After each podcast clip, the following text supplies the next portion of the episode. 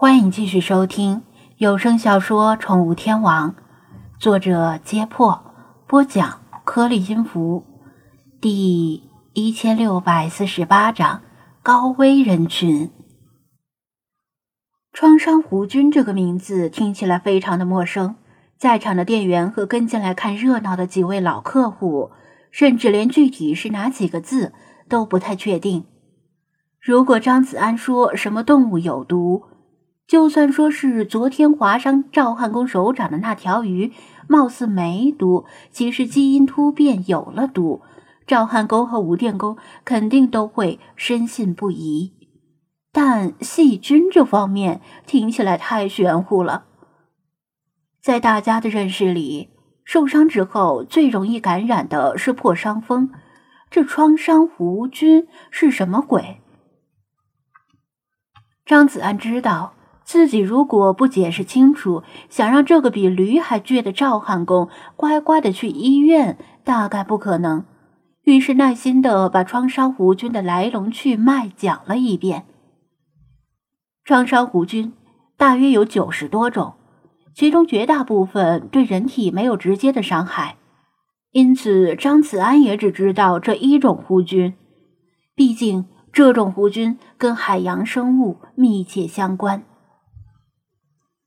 创伤弧菌在一九七六年才被单独拿出来当做一种全新的病原体，从这个时候才得到人们的逐渐重视。这种弧菌只能存活于海水之中，嗜盐且喜高温。一般当气温高于三十摄氏度时，海水的温度也会高于二十摄氏度，此时这种弧菌就开始活跃起来。所以，往往人们被感染都是在温带的夏季或者热带、亚热带地区的一年大部分时间内。只要温度适宜，创伤弧菌在海中的分布极为广泛。不论是吃了没煮熟的海鲜，还是破损的伤口接触到了海水，都有可能感染创伤弧菌。一些发达国家已经在海产品标签上提示了相关警告。话虽如此，健康人群拥有足够的抵抗力，其实不太容易感染创伤弧菌。高危人群是生活在海边的患有慢性肝病的男性。没错，年轻女性由于体内雌激素的保护，极少会感染创伤弧菌。只能说，小姐姐果然受到格外优待，连细菌都对小姐姐网开一面。不过，当女性上了年纪，体内雌激素水平下降后，感染几率就会接近于男性，也就是所谓的“自古细菌如美人，不许人间见白头”吧。之所以强调是生活在海边的人面临更大的危险。因为只有生活在海边的人们才有机会吃到新鲜的刚出水的海产品，也只有这样才有机会被食物感染创伤弧菌。尤其是在处理海产品的过程中，比如刮鳞、除内脏的时候伤到手时，反倒是生活在内地的人，由于吃的海产品都是冷冻的，反而不存在被食物感染创伤弧菌的可能。一个众所周知的常识：不论多咸的海水，一旦结了冰，都会脱盐成为淡水。又喜高温又嗜盐的创伤弧菌，被冰包裹着，很快就冻死了。只能说，生活在海边的人们，享受着海产品最鲜美天然味道的同时，也面临着这种可怕细菌感染的可能。正如吴电工吐槽的那样，上了年纪的退休老人有几个是完全健康的，多多少少都有一些慢性疾病。年轻人也基本都是亚健康状态。赵汉公喜欢喝酒，张子安没看到他的体检报告，但料想他有一定程度的酒精肝，这在工厂退休的中老年男人当中就更常见了。肝脏不健康的中老年男性，这就决定了赵汉公是属于最可能感染创伤弧菌的那一批人。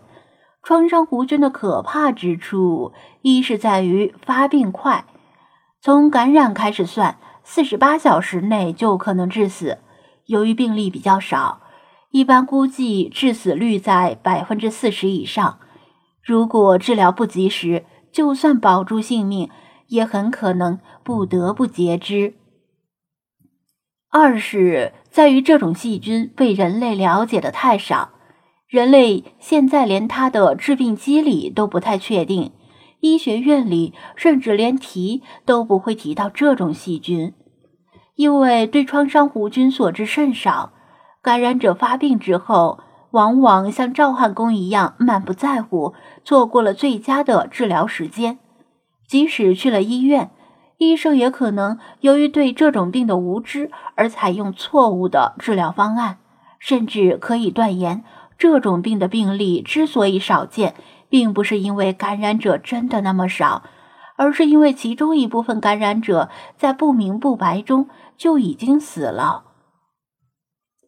讲道理，创伤弧菌的致死率那么高，不是说它多么的屌炸天，陆地上一些细菌比它更屌。但人类是生活在陆地上的动物，免疫系统对海中的细菌似乎没有任何定向免疫力，不像流感，几乎每年都换着花样来一遍。因为流感病毒如果不换着花样变异，人类的免疫系统可能早就不怕流感了。这就像猫第一次输狗血。猫的免疫系统对狗血细胞茫然无知，所以没有产生排斥反应，但其实已经悄悄标记了狗血细胞的特征。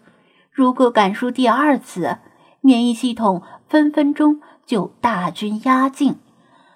夏天大家都喜欢去海边玩水，解暑降温，还能一饱眼福，玩得尽兴时，却总忘了大海的可怕之处。海中潜藏着各种各样的危险，不仅是明面上的鲨鱼、水母、暗礁狂潮，连肉眼看不见的微观世界居民也在时刻准备着入侵人体。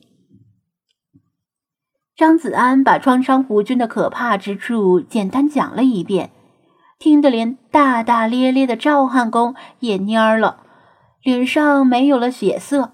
他们平时总是自嘲半只脚踏进了棺材，在真正面临死亡的时候，谁不珍惜自己的生命呢？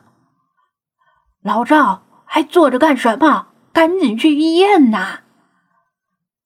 吴电工最先反应过来，拽住赵汉公的胳膊就往外拉。小张，剩下的活儿等我以后找人过来做，你不用管。等一下。张子安又跑回二楼，从药柜里翻出几片药，递给赵汉公：“先吃点药对付着，到了医院直接挂急诊，说你感染了创伤弧菌，必须马上得到治疗，态度要强硬一些，否则有些医护人员可能因为不了解这种细菌而怠慢。”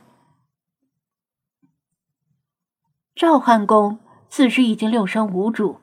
不假思索的用矿泉水服下药，连问都没问一声，慌张的摸出手机：“我我我想给老伴儿打个电话。”哎呀，平时你风风火火的，一到这时候就婆婆妈妈。